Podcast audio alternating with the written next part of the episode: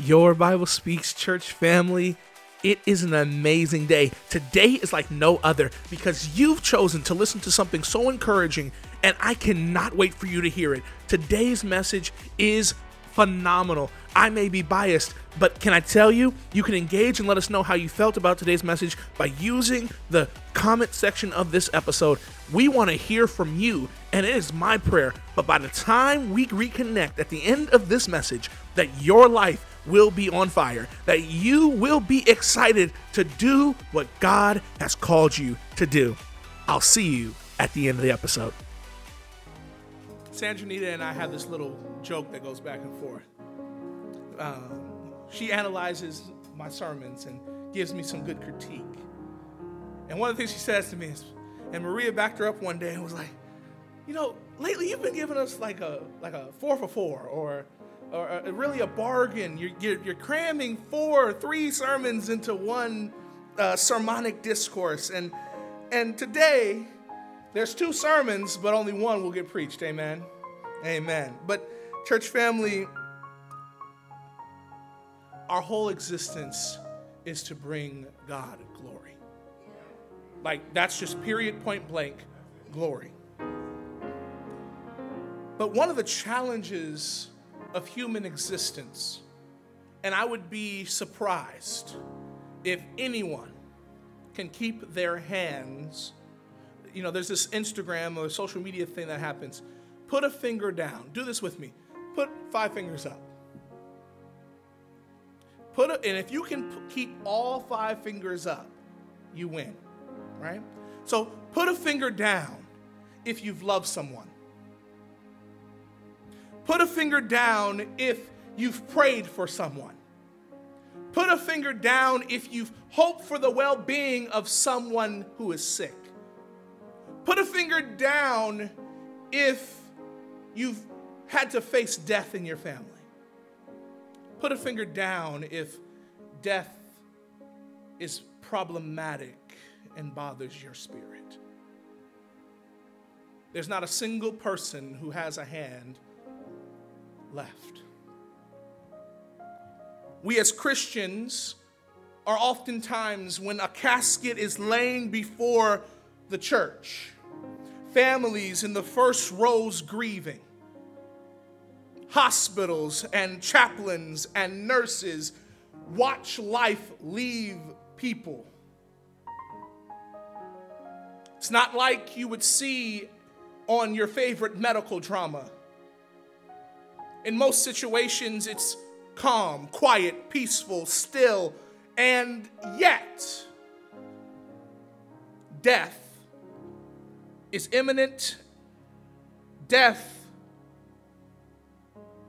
takes a punch and knocks the loved one, the community, knocks people to the ground. Death is so strong, it's like that elementary school bully that when you are at the phase of it could happen, your life seems to slam to a halt. The risk of death is almost as traumatic as death itself. Church family, your pastor has had a crisis understanding death.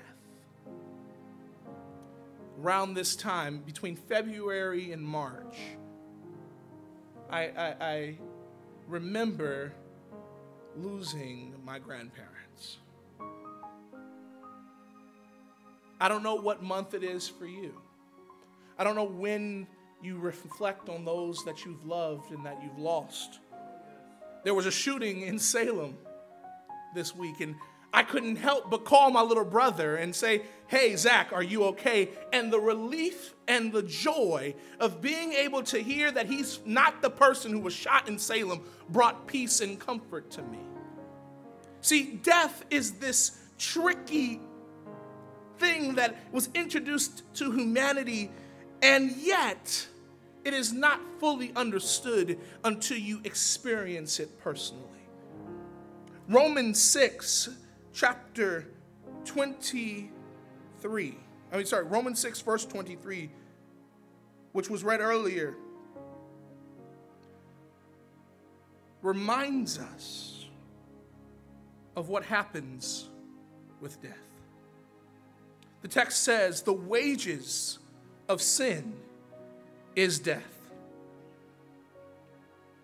But the gift of God is eternal life in Christ Jesus our Lord. God, we come today to exhume our worries, our anxiousness, and our fear at the presence of the life giver. Lord, today we're going to exhume and touch on death.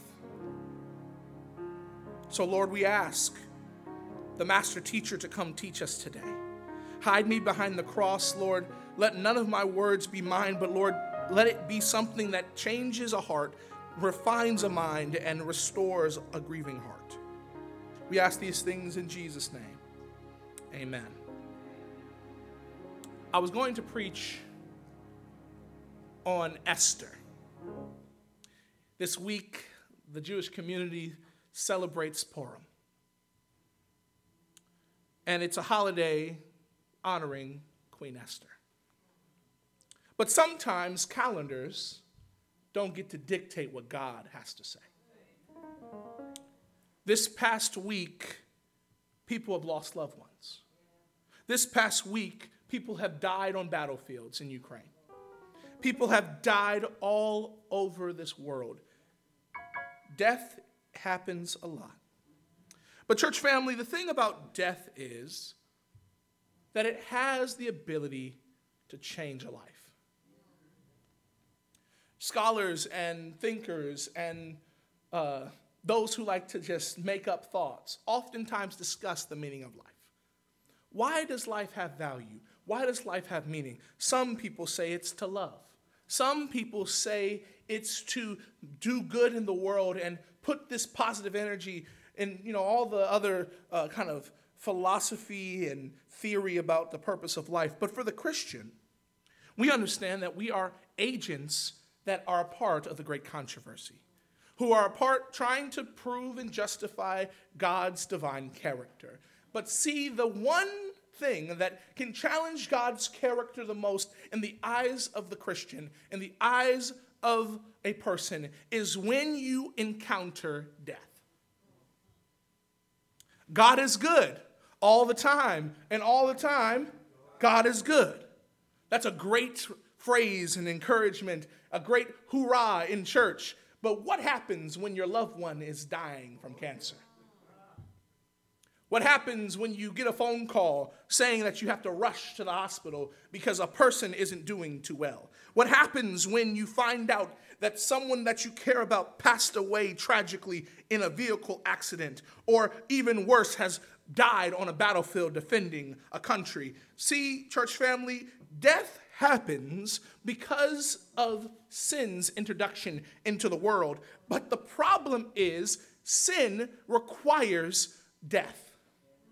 There, can no be, there cannot be remission of sin without the what? Shedding of blood. But blood is a thing in our bodies that all the elements and the things that make up blood helps power the body and to provide life. Heart surgeries are so important because the heart is a pump that pushes blood to other parts of the body. The lungs are so important because the lungs help cl- uh, prevent, bring air and oxygenate the blood. Church family, your kidneys and your um, systems help clean the blood and get it prepared to be able to go circulate and remove all the other things that are within it. And if one piece fails,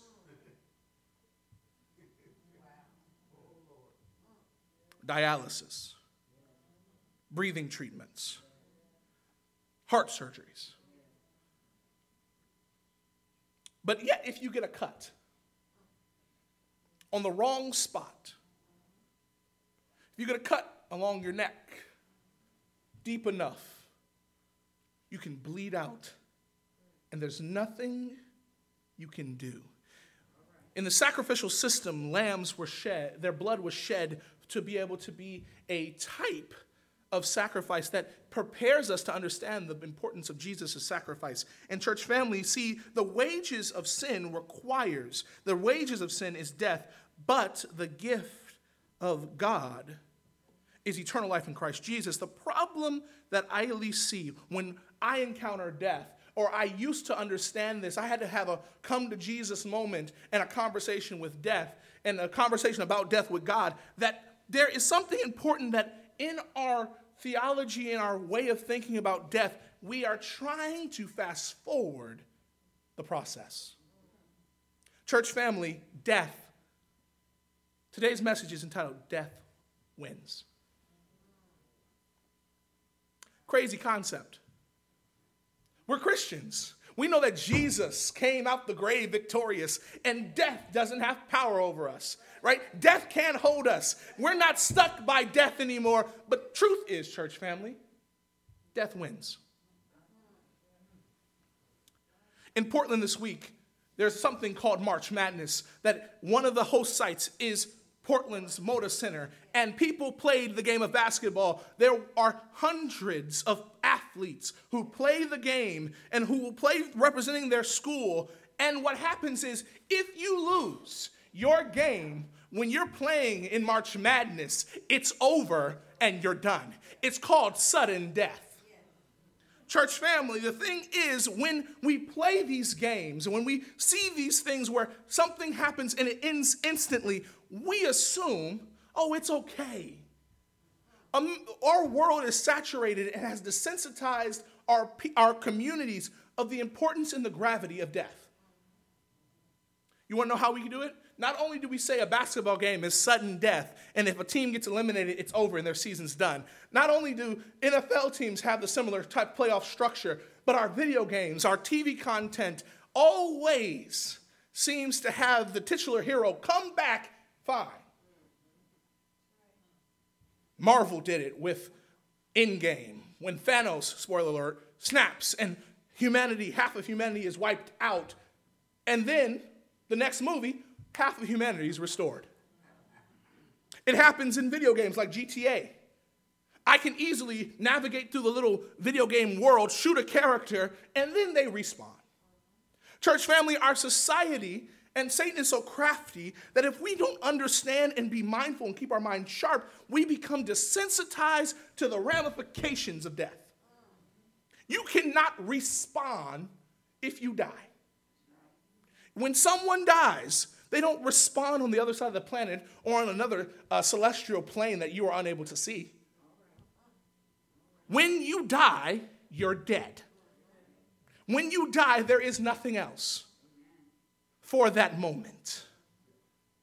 Church family, the problem is when we read this text and we do what some people like to do blow through commas, blow through hyphens and other grammatical um, indicators of the way we're supposed to read. The interesting thing is, if you look at different translations, have different. Um, they have the semicolon, the dot, and the comma, and then some translations use just a comma. The ESV uses the dot, comma, so the semicolon, and then the King James uses a comma. The text reads, "The wages of sin is death," comma.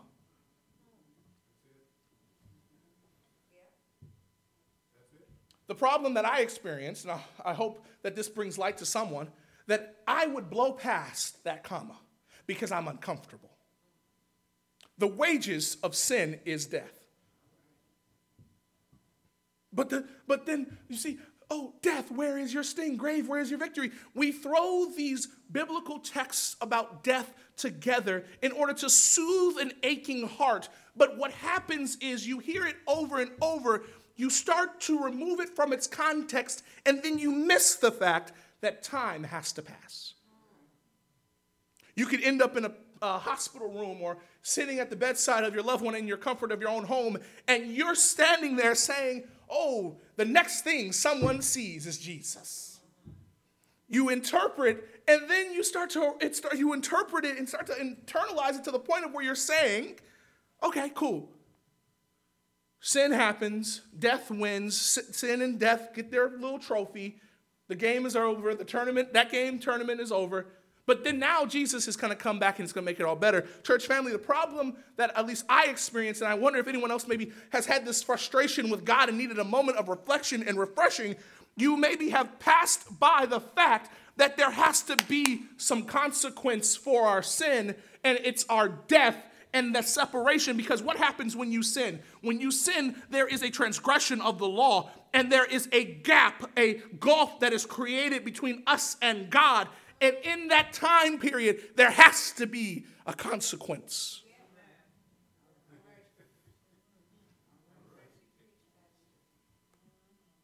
I don't want to see the consequence for my grandmother in this moment. I don't want to see the consequence for my friend in that moment. I don't want to see the consequence for a loved one when death has its win. So then we take a text like, Thess- like uh, Thessalon- uh, First Thessalonians. Who praise the Lord for that word. The first gives you a chance to breathe. First Thessalonians 4 16 where it, it exhumes more context. Turn to your Bibles with me. Let's read it. We're gonna, we're gonna, we're gonna travel through the Bible today. First Thessalonians, church family, turn to First Thessalonians chapter 4. First Thessalonians chapter 4. First Thessalonians what? Chapter 4. First Thessalonians chapter 4. Say amen when you have it.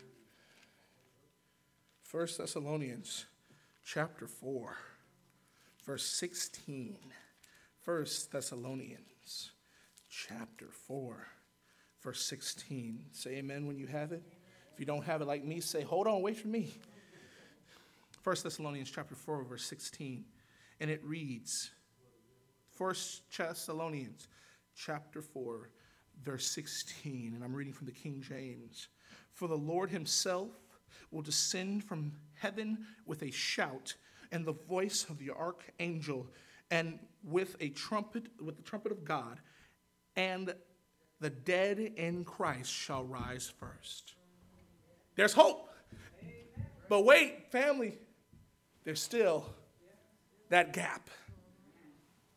My grandmother, my grandfather, my friends that I've lost along the way, the friends and loved ones that you've lost along the way are in between two phases. Their body is in the dirt, the breath that God has given has returned to him, and they are stead in the ground, waiting for the trump of God. Church family, the problem is when we use these texts on a repetitive fashion, we end up eroding the time between because it's so hard to know that grandma, grandpa, husband, wife are not there with you right now. You saw their body, you saw them take their last breath, but then what happens? They're just there. It's easy to do the mental gymnastics within our Adventist uh, theology to say, oh, the next thing they see is Jesus. Oh, they're not hurting anymore. But that is just a small pill, very, very close to the same chemical makeup of the theology that they're in heaven. But we we, we so simply throw around as early as you can be as a kid that you just say, oh, grandma, Mima is, sleeping. But the next thing she'll see is Jesus. Without any acknowledgement that there is a time period of waiting. And you may say, Pastor, that's so hard. What, do you mean? No. Let's look at it. The man who knew no sin, Jesus, who took on our sin, was dead for three days. But we want me, ma, grandpa, uncle, auntie to immediately be resurrected. But Jesus, who knew no sin, had to wait. I don't know about you, but if you just examine a little bit about your family, they may have to wait a little longer if compared to Christ. So, church family, what happens is, and where theology about death starts to um, become problematic, if we devoid ourselves of the fundamental understanding that death has to win. Death has to get its, its, its token. It has to win in the first round. It has to win this season. You know, I love sports. Teams have to lose in order for there to be a champion. Death has to win this game called life so that the gift of God, which is eternal life, can be the victory and the march, the, the celebration and the championship celebration that we've been waiting for. There's no hope if death gets its little, little check mark and then everyone's in heaven chilling, relaxing. What's the point of the second coming? Why don't we just blow it all up? Vlad, Biden, why don't we just nuke it all if that's what happens? But see, then you can, man, I can, oh, I'm gonna go here. That's the problem with the evangelical, um, conservative evangelical movement that is happening and the combining of, of white nationalism in the church. The problem is, who cares when we die, we immediately see Jesus, so to heck with everybody else.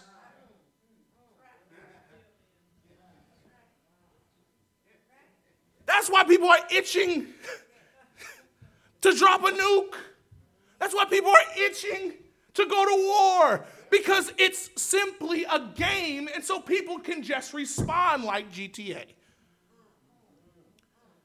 But us as Christians who read the Bible within its context understand that there is a period of nothingness separated from God, and you are not, and we, we throw this word sleep around because our finite minds can't understand the gravity of this period of separation where there is nothing.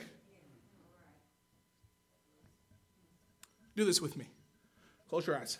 Everybody, close your eyes. Take a deep breath.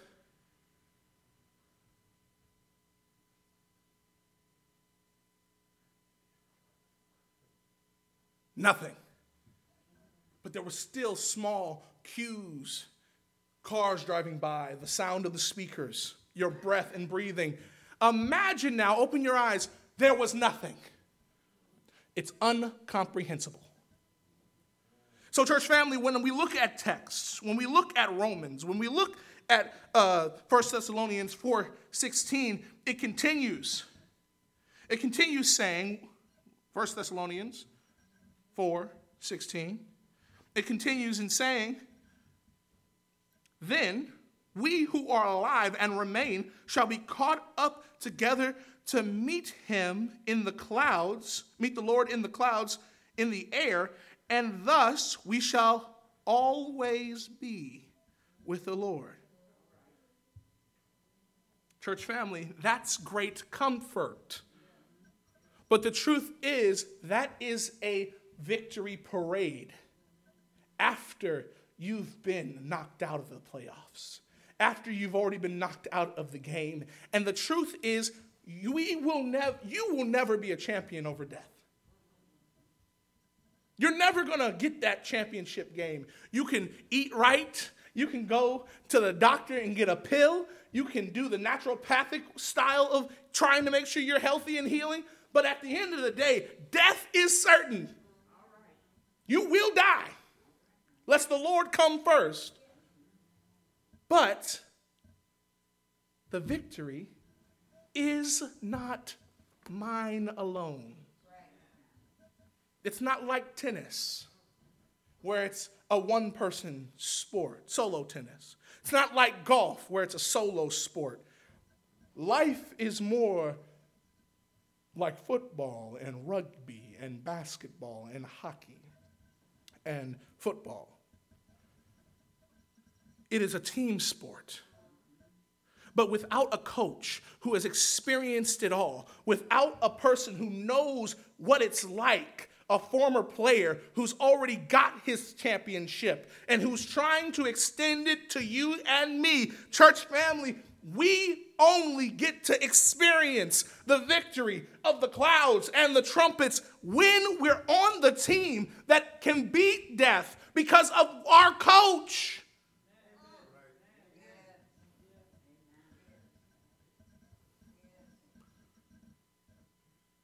So, death, where is your sting? It's here today. The sting of death, the consequence, the hurt of death, the, the trauma of death. It's okay. When trying to understand what I'm sharing with you today, I had to realize that I didn't want death to ever have a victory. I didn't want death to win. I didn't want death to win in my life, my friend's life, or anyone else I care about. I didn't want death to win. But my reluctance to accept the fact that death, it's okay for death to win a game. Because they're not going to win the cha- it's not going to win the championship is a different type of understanding. It's kind of like what the Lakers end up doing or any team LeBron is on. They don't have to really work through the regular season as long as they're good enough to make the playoffs. Church family, as long as we are good enough to make those playoffs called following Christ, right? And as long as we're good enough just to make sure we're in a position to be at the feet of Jesus, submitting to Him, trusting Him, when it's time to put the pedal to the metal, when things come and we may lose a few along the way, when we may be filled with grief and hurt, the truth is victory is imminent not because of what we are doing, but because of what Christ has already done. But when we separate the process, we don't want to accept that right now, death wins. On earth, death wins. In this world, death wins. In this moment, death wins. When we're in the hospital, death can win. When we're driving down the car, death can win. When we're having to face with sick loved ones, death can win. When we're struggling and wondering whether or not life's worth winning, living, death can win. But the truth is, when it's all said and done, when I submit myself to the will of Christ, and when I accept the gift of eternal life that is found in Christ Jesus, death does not win the championship it loses in a great, great fashion. The truth is, Jesus wins, not me, but him. It doesn't mean it won't hurt. It doesn't mean you're not going to get sore. It's a part of the game. But it takes an intentional explanation that death can win. But Christ has the final say. I got one more passage, I'm going to sit down. Was that a praise the Lord for me to sit down or no? no, praise God. Yeah, one more text and we're and we're done today. Here we go. Here we go. 1 uh, Corinthians 15, verse 4. We're going to look at this chapter and we're going to go home. Amen? Amen. 1 Corinthians 15, verse 4. Text reads, He was buried, and that he and then he rose again on the third day according to the scriptures. So first, Jesus died and had to wait three days. What's my excuse for feeling like it's unfair? Why am I condensing this period of window? First, Jesus died. That's verse 4. Verse uh, 12 through 14 then tells us And if Christ is not risen, then our preaching is empty and is vain, and our faith has no substance. Church family, if Christ is not alive, it's all meaningless. If Christ didn't rise, you can walk out the door right now. I'm just wasting your time.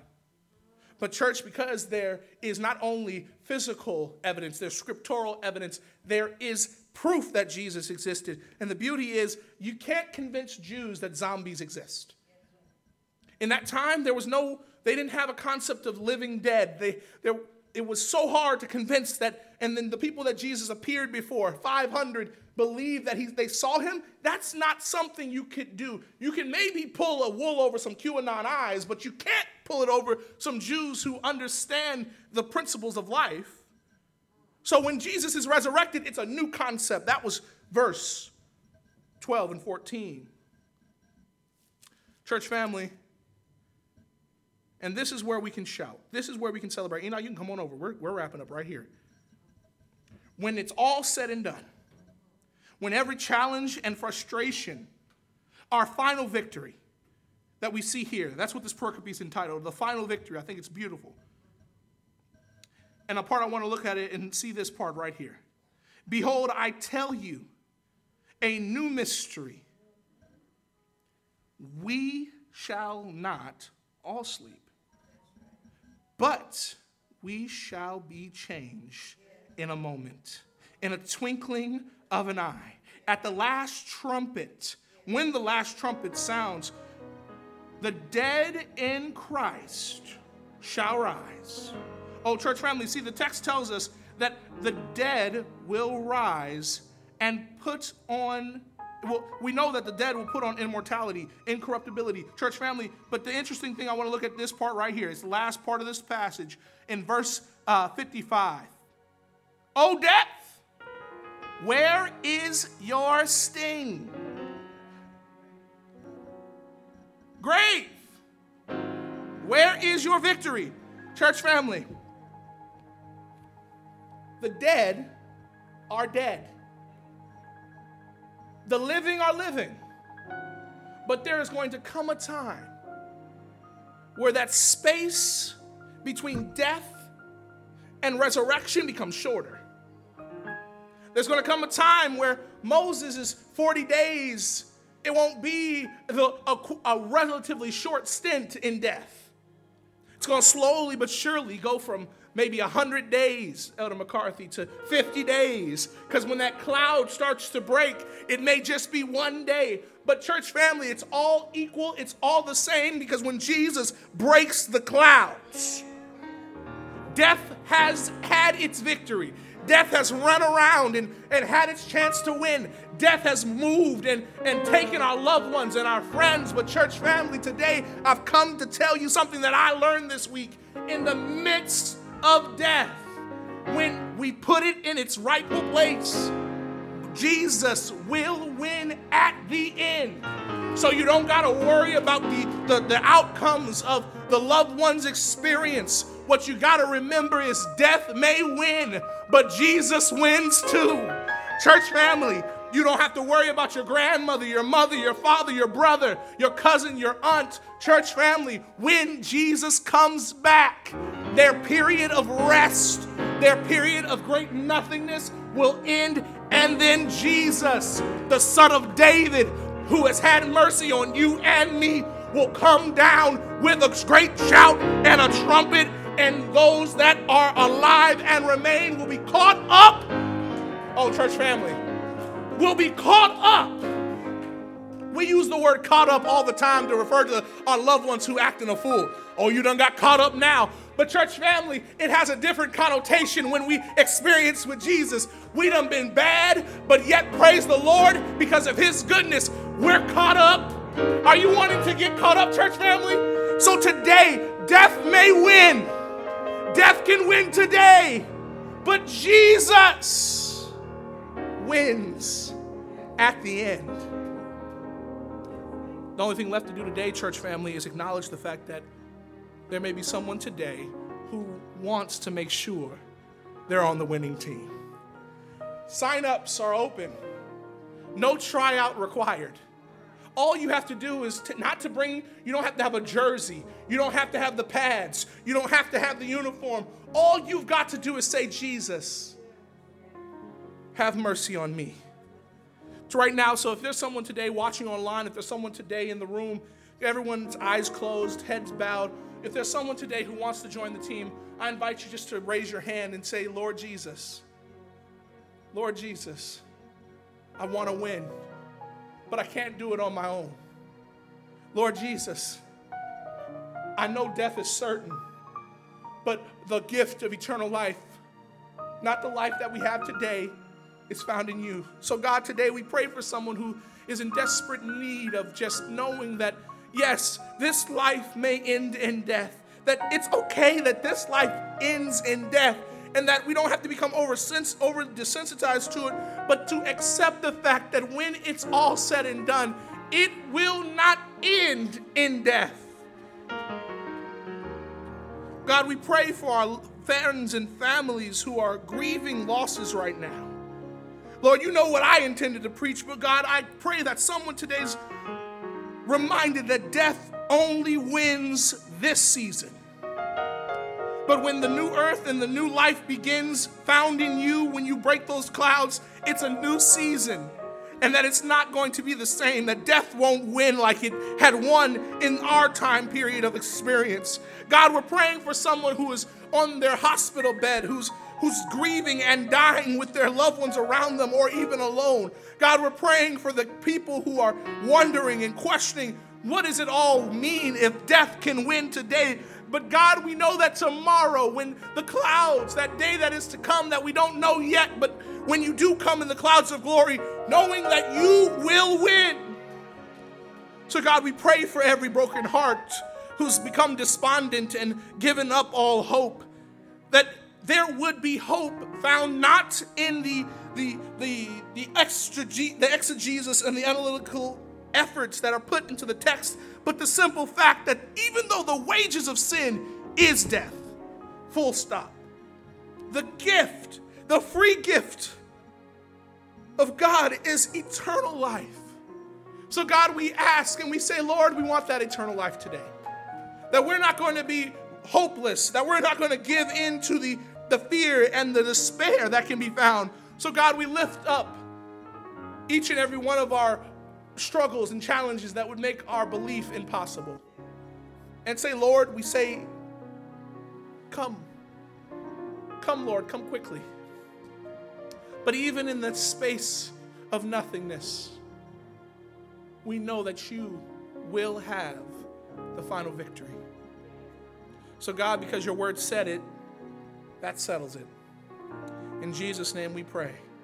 Amen.